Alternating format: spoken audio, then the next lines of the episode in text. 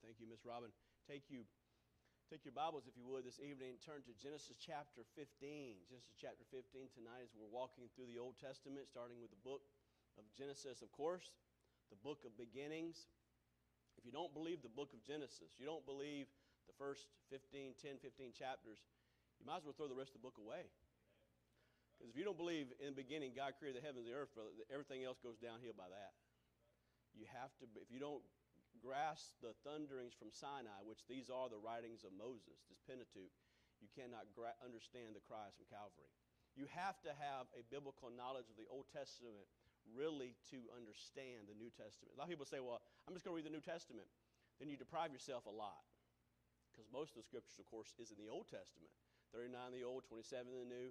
So I encourage you, eh, a lot, of, a lot of new Christians, and of course, I encourage new Christians to start in the book of John, the words of Christ understand that, but you cannot leave out the Old Testament. Don't be just a new, say, well, then only the New Testament matters. Uh, folks, what do you think Paul read? what do you think Peter read? They, didn't have the New Testament, they were writing the New Testament. They had to read the New Testament to know more about God. So it is important that you read both the Old and New to get a proper understanding of the Word of God and the truth of God. So take your Bibles, turn to Genesis chapter 15. And we will look at verse 1. After these things, the word of God, the word of the Lord came unto Abram in a vision, saying, Fear not, Abram, for I am thy shield, and thy exceeding great reward. And Abram said, Lord God, what wilt thou give me, seeing I go childless? And the steward of my house is this Eliezer of Damascus. And Abram said, Behold, to me thou hast given me no seed, and lo, one born in my house is, is mine heir. And behold, the word of the Lord came unto him, saying, This shall not be thine heir, but he that shall come forth out of thine own bowels shall be thine heir. And he brought him forth abroad and said, Look now towards heaven, and let tell the stars, if thou be able to number them. He said unto them, So shall thy seed be. And he believed in the Lord, and he counted it to him for righteousness. And he said unto him, I am the Lord that brought thee out of Ur of the Chaldees to give this land to inherit it. And he said, Lord God, whereby shall I know that I shall inherit it? And he said to him, Take me an heifer of three years old, and a she goat of three years old, and a ram of three years old, and a turtle dove, and a young pigeon. And he took all three of these, and divided them in the midst, and laid each piece one against another, but the birds divided he not. When the fowls came down upon the carcass, Abraham drove them away. Verse 12 And when the sun was going down, the deep sleep fell upon Abram, and lo, an horror of great darkness fell upon him. It said to Abraham, Know of a surety that thy seed shall be as a stranger land that is not theirs, and shall serve them, and they shall afflict them four hundred years. And also the nation whom they shall serve will I judge. Afterward shall they come out with a great substance. Thou shalt go to thy fathers in peace, and thou shalt be buried in, in, in good old age. The fourth generation shall they come hither again, for, for the iniquity of the Amorites is not yet full.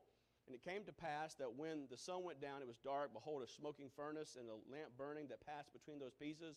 In the same day, the Lord made a covenant with Abram, saying, Unto thy seed will I give this land, from the river Egypt unto the great river, the river Euphrates, the Kenites, the Kenizzites, the Kadmonites, the Hittites, the Perizzites, the Rephaims, the Amorites, the Canaanites, the Girgashites, and the Jebusites. Father, we thank you for this time. Lord, we can look to your word. We see these precious promises that were given to Abram. We thank you for the precious promises that are given to us. And Lord, just like you kept the promises and will keep the promise to Abram, Abraham, God, you are keeping your promise to us. Not once in the history of man have you made a promise and not kept it or will not keep it. We thank you that you are a promise keeping God. We live in a world where lies abound, and you wonder who you can trust. But thankful, we know we can trust in you, God.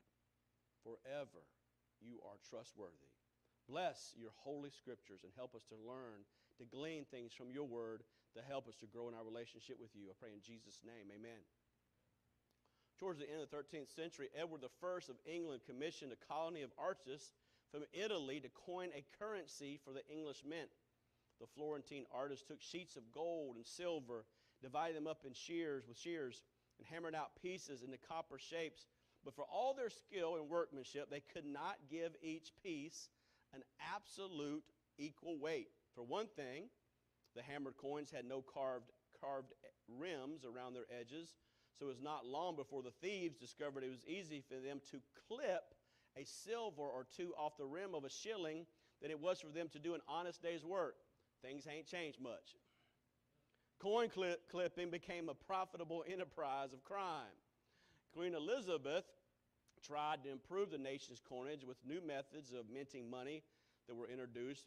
That made matters even worse, for side by side with pure, full value coinage, these circulated the old, clip, debased, underweight coins. The result was chaos. Every monetary transaction ended up with a squabble over the coins tendered in payment. The coin of the kingdom of God is the promises of God.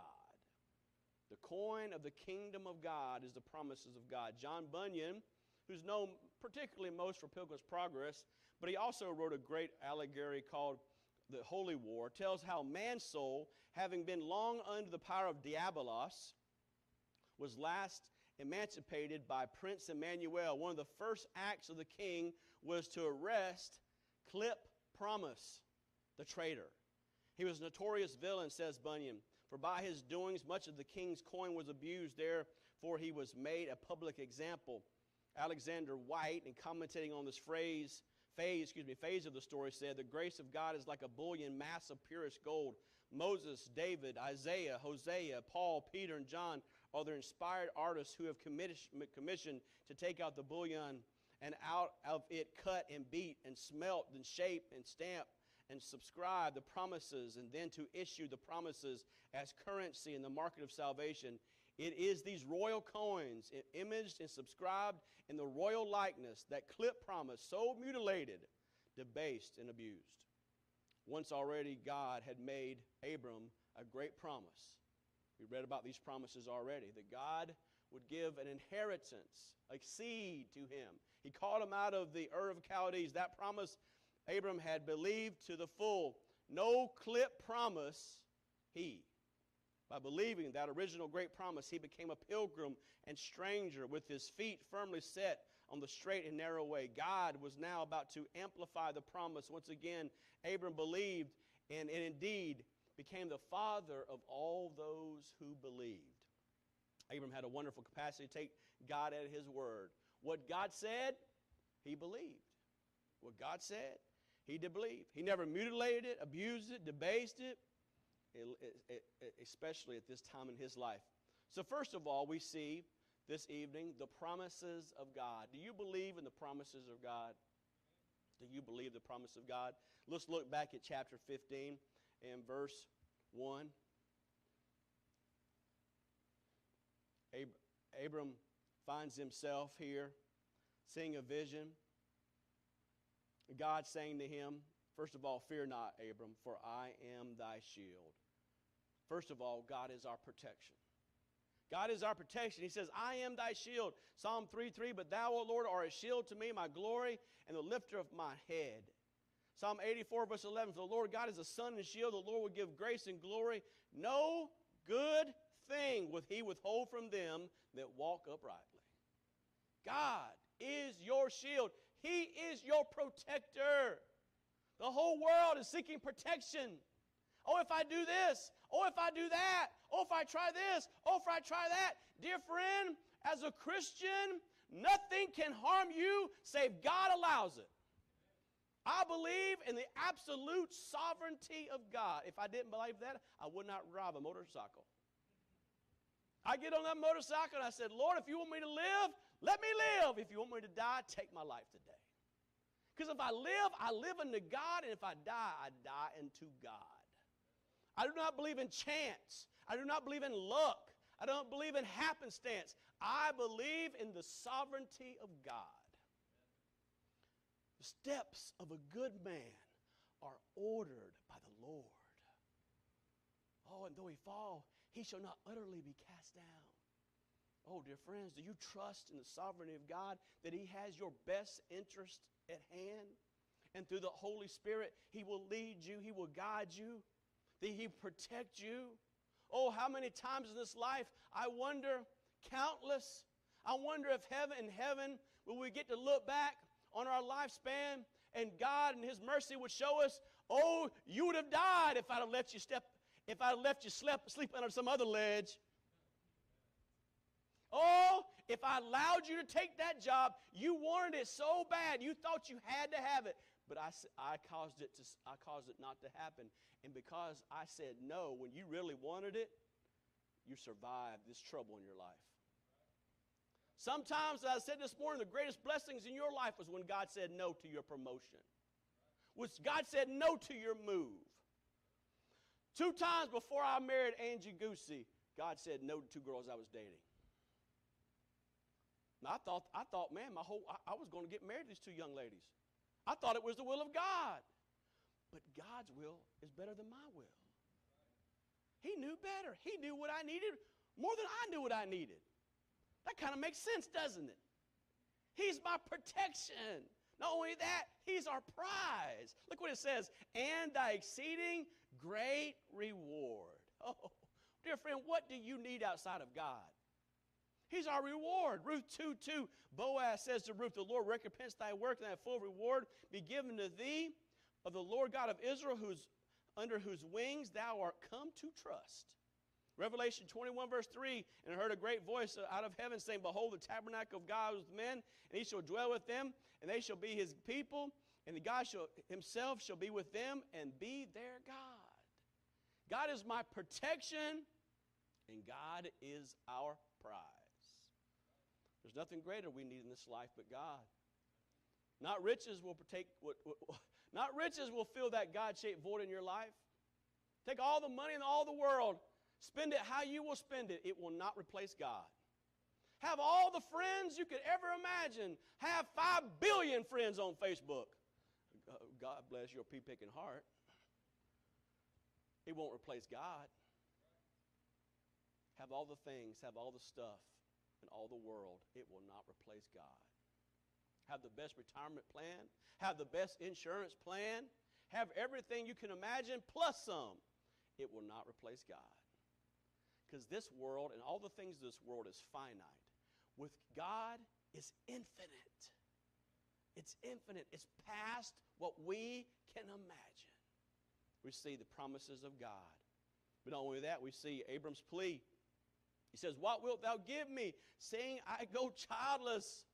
Now, people think sometimes just because I'm a Christian, just because I have a relationship with God, everything's supposed to go easy peasy, lemon squeezy. That's just not so. That's backward theology. Actually, it's heresy, it's false teaching. And if you ever get to hear somebody saying to you, well, if you ever have problems in the Christian life, it's only because you're sin. Well, you take them to the book of Job and ask him, what do you think Job did? Then you take them to the book of Paul the book of Paul, the, the books that he wrote. the book of Paul. Took him to the some several books that he wrote in the New Testament and say, hey, what did, did Paul have it easy? How many, those, how many times was he beaten? Three times? How many times did he go shipwreck? How many times did he go through struggles and difficulties and pains and sorrows? And ultimately, he lost his head because he decided to go to Rome. Dear wife, dear friend, just because you're a Christian doesn't mean you're going to have problems. Many a Christian, especially early in their Christian life, have gone astray because they thought the Christian life would be easy. They thought everything would be smooth. They thought there'd be no more problems. But, dear friend, if Jesus Christ, the King of Kings and Lord of Lords, was spat upon, was beat, was laughed, was mocked, dear friends, we, all of us, struggle with what we talked about this morning the sin of pride. And oftentimes we need to be humbled, sometimes by God Himself, because of our pride. Oh, dear friends, we're going to go through problems. So, what was Abram's problem? He was childless. He had the promise you're going to have a seed, but he wanted it in his time. Don't we want everything in our time?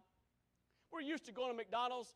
Well, used to going to McDonald's and getting what we want. Well, we, we, we want to go to McDonald's and get what we want. We want our cheeseburger with, with fries. We want that cheeseburger with just a little bit of ketchup, just a little bit of mustard, little, and a little bit of pickle. And we hope and pray we actually get a cheeseburger at all. We, we want it the way we want it, and we want it yesterday. And we think God's the same way. Dear friend, God is not a cosmic genie.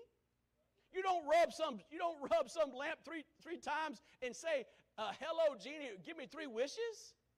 Dear friend, it's on his time, not our time. If God gave you what you wanted uh, when you wanted it, dear friend, you probably wouldn't be here tonight. I told you a story when I was a kid. I wanted a moped so bad I could taste it. I had to have a moped. All my friends had a moped, but if I'd have had a moped, I wouldn't be behind this pulpit right now. I'd probably died. God gave some wisdom to my mother and said, No. What are things in your life? What are times in your life that God said no to you? Maybe right now God is saying no to you. And you're mad at God because you're not getting your way. You're like that little two year old, Mommy, I didn't get my way. you ever seen them in Walmart? Oh, you want to run real fast, don't you? you just want to be their parent for like five seconds. Can I be your parent for like five seconds? Please, please, please, please. Oh, dear friend. Abraham's plea, his inability. What wilt thou give me, seeing I go childless? Genesis chapter 30 and verse 1. When Rachel saw that she bare that she bare Jacob no children, Rachel envied her sister and said to Jacob, Give me children, else I die. I gotta have a baby or I die. Now, having children was a little bit more important back then, seemingly, because without the seed, they could not continue. Their family could not continue. We often hear that the verses in Proverbs chapter 13, verse 12 hope deferred make the heart sick. When the desire cometh, it is tree of life. It is true. You get bad news, you have hope, you have hope for something, you want something to happen, but God does it in His timing, in His, in his way. We see the, his inability. We see the inevitable outcome. The steward of my house is Eliezer of Damascus, one born in my house. If Abraham did not have a seed, inevitably, conclusion, his inheritance would not go to his child, it would go to his chief servant, which was Eliezer. And of course, Abram didn't want his inheritance to go to Eliezer, and neither did God. So we see God's promises, we see Abram's plea, and we see God's plan. What did God say? This shall not be thine heir, but, but he that shall come forth out of thine own bowels shall be thine heir. Remember, I talked about this morning. Sometimes God repeats himself, not for his benefit, but for our benefit. God had told Abram, hey, you're going to have a, you're going to have a son, but in God's mercy and God, God's kindness, he repeats himself. You're going to have a child. You're going to have an heir. And God has always kept his word. Dear friends, that's why it's so important as Christians we be people who keep our word. You know what? You are only as good as your word. I'm going to say it again. You are only as good as your word. If you give your word to some, somebody to do something and you continue to break it, you're really no good. You say, Well, I'm talented. You didn't show up. I'm gifted. You didn't show up. I'm rich. You didn't show up. I have lots of friends. You didn't show up. See, Dan, you can be talented, rich, educated, have all those things, but if you don't show up, it don't matter what you are. If you can't keep your word, you are basically nothing. Without God keeping His word, there would be no reason for us to be here today and tonight. God always keeps His word. Do you keep your word? Are you someone known in your family for what you say you will do? Now, some, we all have times when we plan to do something and something comes up, or as we get older, we can forget. That does happen. But generally speaking, are you somebody that when you say something, it's, you know it's going to happen? Dear friend, be that type of person. Because the world is looking for people who actually are honest. People, the world is looking for Christians who not just say they're Christians, but actually act like Christians, and you can trust them. Trust is everything. Can somebody trust you? Someone said these words is, a, is the word of a gentleman of the strictest and most sacred honor, and that is the end of it. How is your word? God repeats his promises not because he needs to, because we need to be reminded often of them, because he knows our frame. What do we do? We get afraid. Did you really mean what you said, God? When you said you was going to give me a child, well, did I did I did I mishear that? Did, did I mistake that? Mm, no, he said it. We get forgetful. did you really mean what you said? I, I forget what you said. Dear friend, do you, do you doubt your salvation? Do you doubt it? Do you get afraid in the middle of the night, wake up in the middle of the night in cold sweats? Am I saved? Did God say He's going to keep you? Did God say He was going to save you? Did He say, Whosoever shall call upon the name of the Lord shall be saved? He didn't say, Whosoever shall call the name of the Lord shall be saved if you're good, or if you went to church last week, or if you tithe, or if you didn't lie, or if you didn't, if you if you made made a pie. No, it says, Whosoever shall call upon the name of the Lord shall be saved. Dear friend, it's not conditioned on anything you do. It's not conditioned on anything you do after salvation either. That thief on the cross who went to paradise with Jesus, just like Jesus said, he did not climb off that cross and get baptized. He did not climb off that cross and give a tithe. He did not climb off that cro- cross and go win anybody to Jesus Christ. He died on that cross, trusting in Jesus Christ alone to save him from his sins, and he is in heaven today. And all we know is he believed in Jesus Christ. And he rebuked that other thief, is good to do. Dear friend, our salvation is not based on what we do, it's based on what Christ has already done for us. We see his plea we see God's plan, the, the words of his promise, and the witness of his power. Verses 5 and 6, look at it. And he brought him forth abroad and said, Look now towards heaven and, and tell or count the stars if thou be able to number them. And he said to them, So shall thy seeds be. He said, Look up in the stars, Abram, look up there. Now, we're in the city, it's hard to see. But you get out there in the country away from all the lights, you look up in the, in the sky, you get up there, all the, you know, out where there's no lights. You look up and you just see stars more than you can count. Do you know there's more stars out there than there are sands of the seashore? Because, friend, we look up in our, galaxy, we'll think, well, that's, that's not a whole lot, but there, there's not just one galaxy. We don't actually know how many galaxies, we don't actually know how many universes are out there. We don't know how much, but there are more stars than our sands, sands of the sea. That's a lot. And God is saying to Abram, Your seed is huge. It's more than you can imagine, it's unfathomable. We have such a weak faith thinking, oh, it's just going to be one or two. No, God wants to show us something bigger, greater than what we can even imagine. If we'll simply trust in Him, simply trust in Him. He believed in the Lord. And what was it? It was counted him for righteousness. Abram believed God because he believed God, it was counted to him for righteousness. That's how we're saved today. How you saved today? You believe God. You trust in His Savior. This, this evening, you came in, you sat in that seat. I didn't see anybody picking up that seat and say where it was made. Is this China? Is this Taiwan? Is this from Vietnam? You didn't look and see. You just sat down right there in that seat because some of you have been sitting in that same seat for a long time. You trusted that chair. Some of you trust in that chair more than you trust in God. You didn't check it out. You didn't wonder it. You didn't call Brother Pete and say, How much did you pay for that thing? No, you just, you simply placed your faith in that chair and you sat down upon it because you believed in it. Oh, that we would have the same type of faith in God. Just to believe, just to trust and obey, for there's no other way to be happy in Jesus but to trust and obey.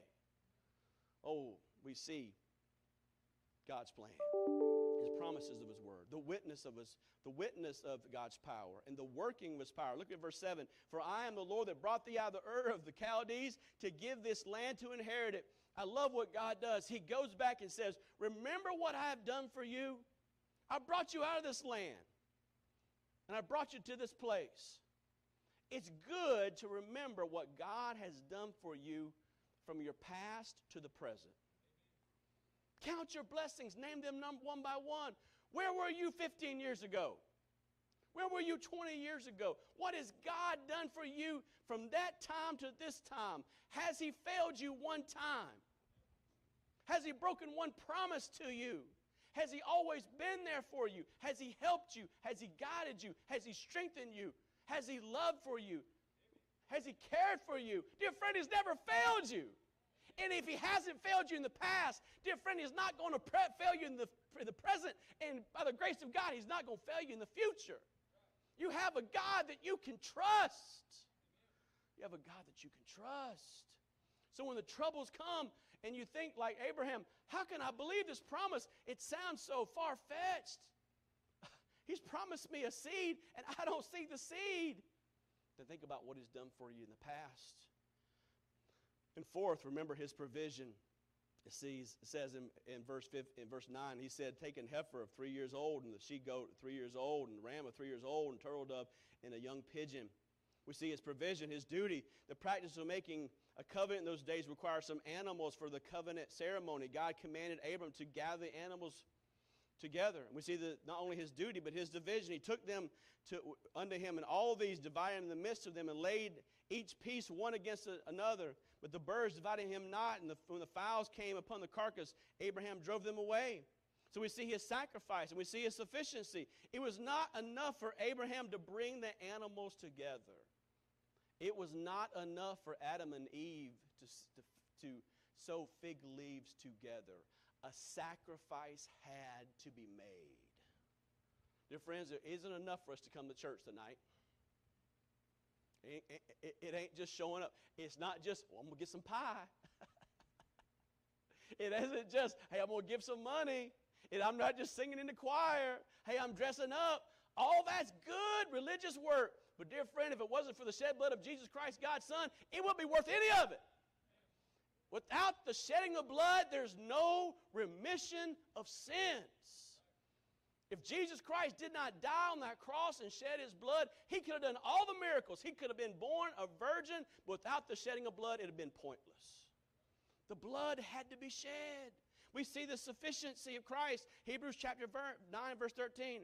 For if the blood of bulls and goats and the ashes of the heifer, sprinkling the unclean, sanctified to the purifying of the flesh, how much more shall the blood of Christ, who through the eternal Spirit offered himself without spot to God, purge your conscience from dead works to serve the living God? Yes, the sufficiency is not just in gathering of animals and putting them in a particular order it's the shedding of blood. God's provision, we see the sacrifice, the sufficiency, and the security. Abraham's patience. God didn't immediately come and pass between the pieces of carcasses. Abraham had to wait for a while to God to come and pass through the carcasses.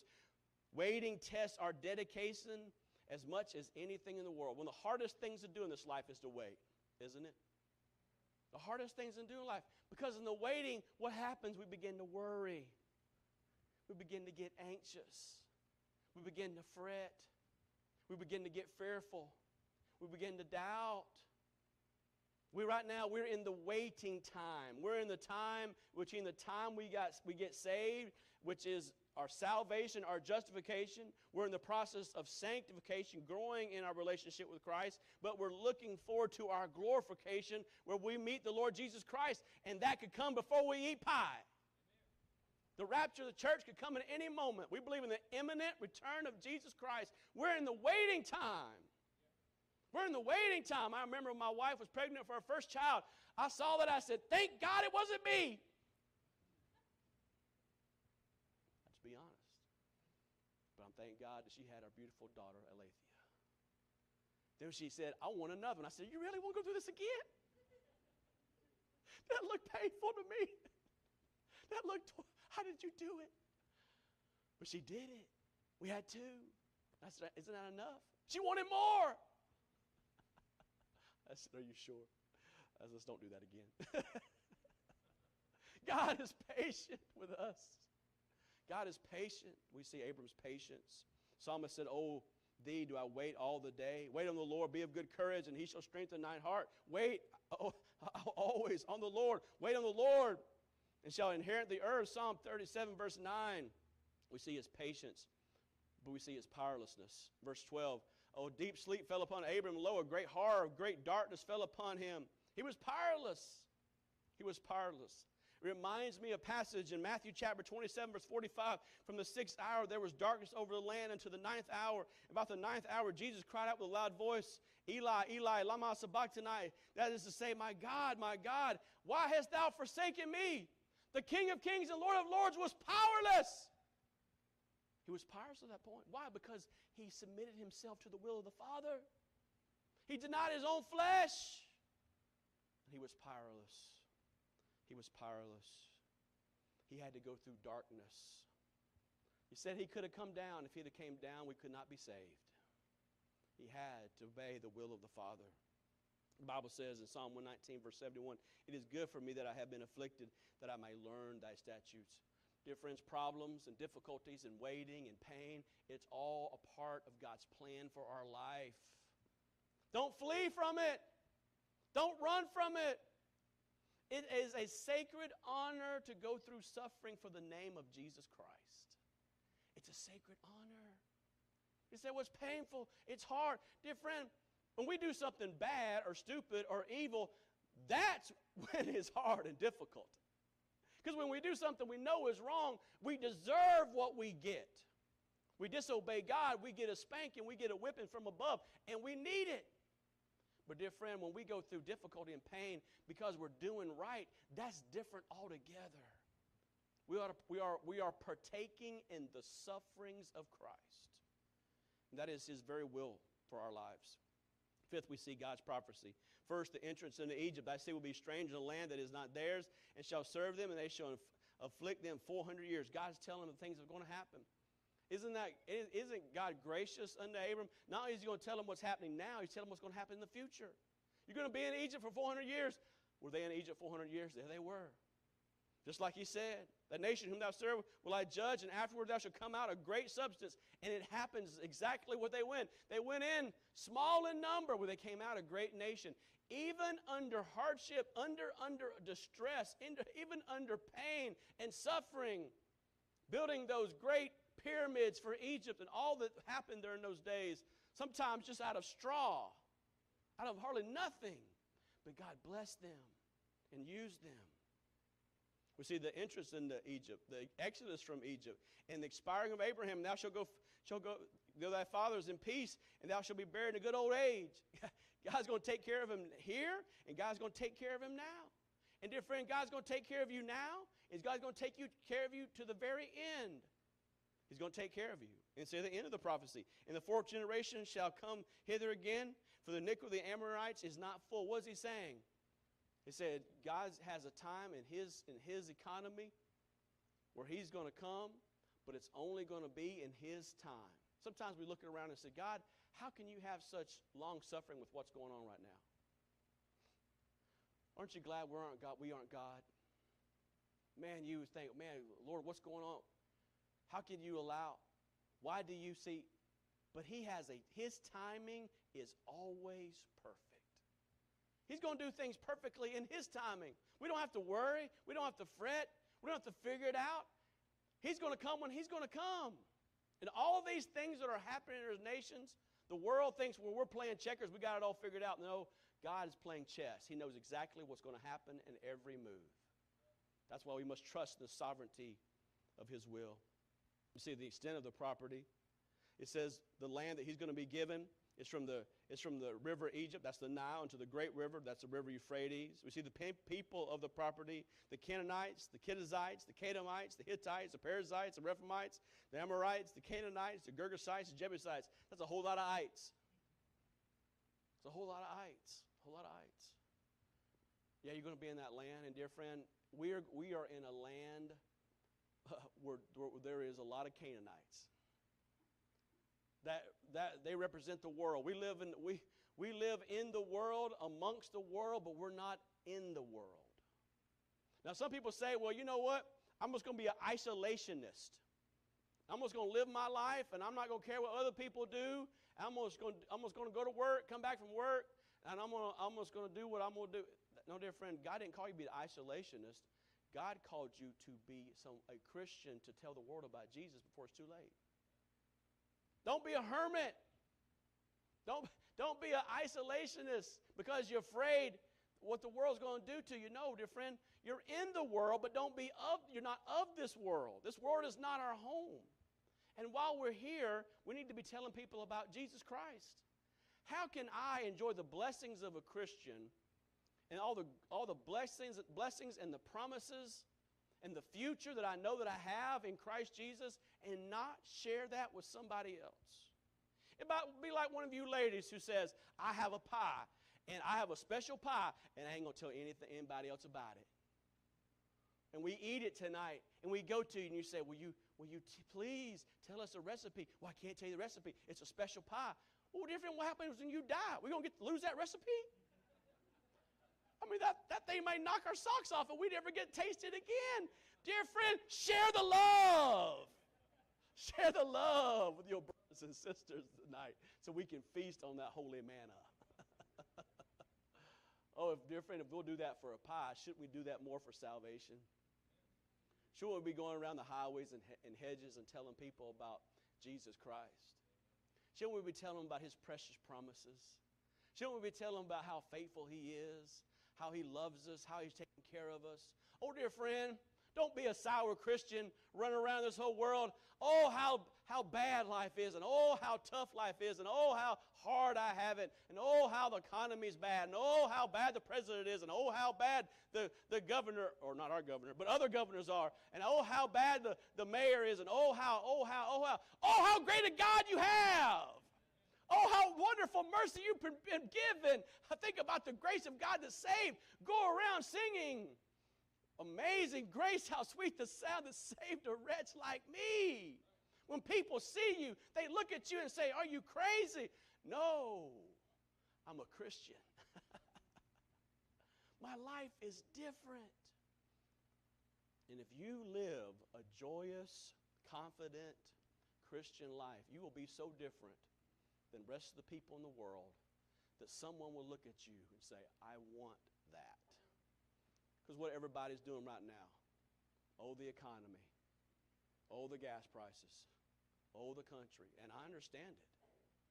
I understand it. I listened to a clip of a Marine that's 100 years old. And this Marine basically broke down and wept when he thought about his country and all the men and women who've died for this country and where it has gone from when he'd been 100 years old from then until now. He wept. This man wept. We've come a long way. We're friend, this place, the United States of America, I love it, but it's not my home. I'm going to a better country. I'm going to a greater land. I'm going to a faithful fa- Father who's made promises to me which cannot fail. And on the way, I want to take as many people with me. What's my attitude tonight? What's my spirit like? Gloom, despair, and agony on me? Sadness, woe, pain, and problem. You meet some people, oh my, oh my, uh, uh. and you meet other people who have the same problems, but instead of looking inside, they're looking up. It goes back to what we're talking about this morning. You're either focused on yourself or you're focused on the Lord. You're focused on yourself and your pride and your self promotion, or you're focused on what God has done. And because of what God has done, it humbles you. And you can't wait to tell other people what God has done in your life. I was thinking about that, this and I was reading that book, as I mentioned to you a few weeks ago, that my daughter got me for Father's Day called The Tap Code. It was written about the life of Colonel Carlyle Harris, who got shot down, I think it was April 3rd, 1945, in North, North Vietnam. He was in Hanoi prison, Hanoi Hotel, POW. Talks about his life every day, going through the different things he's going through. And while he's there, his wife was in Okinawa eventually he had to, she had to, she moved from Okinawa with her two kids, one newborn, and they moved to Tupelo, Mississippi. Well, that she sold her car when she was in Okinawa. When she came to the, coming to the states, she had another car that she'd bought, but it was going to be it was going to be at, in Baltimore, Maryland. And it was going to be a hardship for her to go from Tupelo, Mississippi to Baltimore, Maryland. So she called the, the owner of General Motor Company called him up and talked to him directly. and said, Sir, my husband is, in a, is a prisoner of war in North Vietnam right now. It would be a hardship for me to leave my three children and go to Baltimore, Maryland to try to get, a, get my car up there. It's important Baltimore, Maryland. Is there any way possible I can get a car here? You know what that man said? He said, Go down to the local dealership, pick out any car you want. It is yours. It's yours. Dear friend, if God can provide something like that to her, you think of what He's had prepared for us. He has so many things in our future if we only trust Him. Father, I thank you, God, for your goodness. Thank you for your grace. Thank you for all you've done for us. Help us, Lord, to trust in your precious promises. Not one has ever been broken, not one will ever be broken. Maybe you're here tonight and you're struggling in your Christian life. Maybe it's a relationship. Maybe it's a personal difficulty. Maybe it's a pain or sorrow. Maybe it's something no one else knows about, but you're struggling. Trusting, maybe tr- struggling like Abraham, simply trusting what God has said, believing what He said. Oh, you know what He said. You know what He, he said in His Word, but it's, it's hard to trust it. It's hard to believe. You, you lack faith. You're struggling with fear. Oh, dear friend, don't, don't be caught up in fear. God has not given us the spirit of, of fear, but of power and of love and as a sound mind. Maybe you say, God, I need this message tonight. I need to trust more in God. I need to believe more in God. I need to hold fast to His promises. I've been wavering. I've been struggling. I've been doubting. I've been anxious. I've been worried. I've been fretting. I need to stop and trust and obey. That's my prayer tonight by the grace of God. I need to stop and simply trust and obey. What God has planned for me, what His future is for me, I need to trust Him. Oh, dear friend, if you trusted Him to save your soul, would you trust Him to provide for you the rest of your life? Preacher, I need tonight, I need to trust Him. Would you pray for me? Anybody like that tonight? I'm struggling. I'm struggling. I'm struggling in my faith in God. I'm struggling in my trust in God. I'm struggling with worry. I'm struggling with doubt. I'm struggling with fear. Would you pray for me, preacher? Would you pray for me? Anybody be honest this evening? Anybody be honest? I'm struggling. If you don't know Christ as your Savior, if you don't know that you know that you know Jesus Christ your Savior, I pray you come tonight and accept Him, for He's the only one that can give you peace. He's the only person who can save your soul. Let's stand to our feet as the music plays. If you're struggling with trusting in God tonight, you're living in fear, living in doubt, would you come? Lay it on the altar tonight. Maybe you, you hear bad news, or maybe you're fret, fearful for the health of your loved ones, or something's going on in your life, a lack of finances. Worry about the future. How, how am I going to live the next five years, ten years? Oh, dear friend, are you fearful tonight? Cast your burden on the Lord, and He will sustain thee. Give it up to God tonight.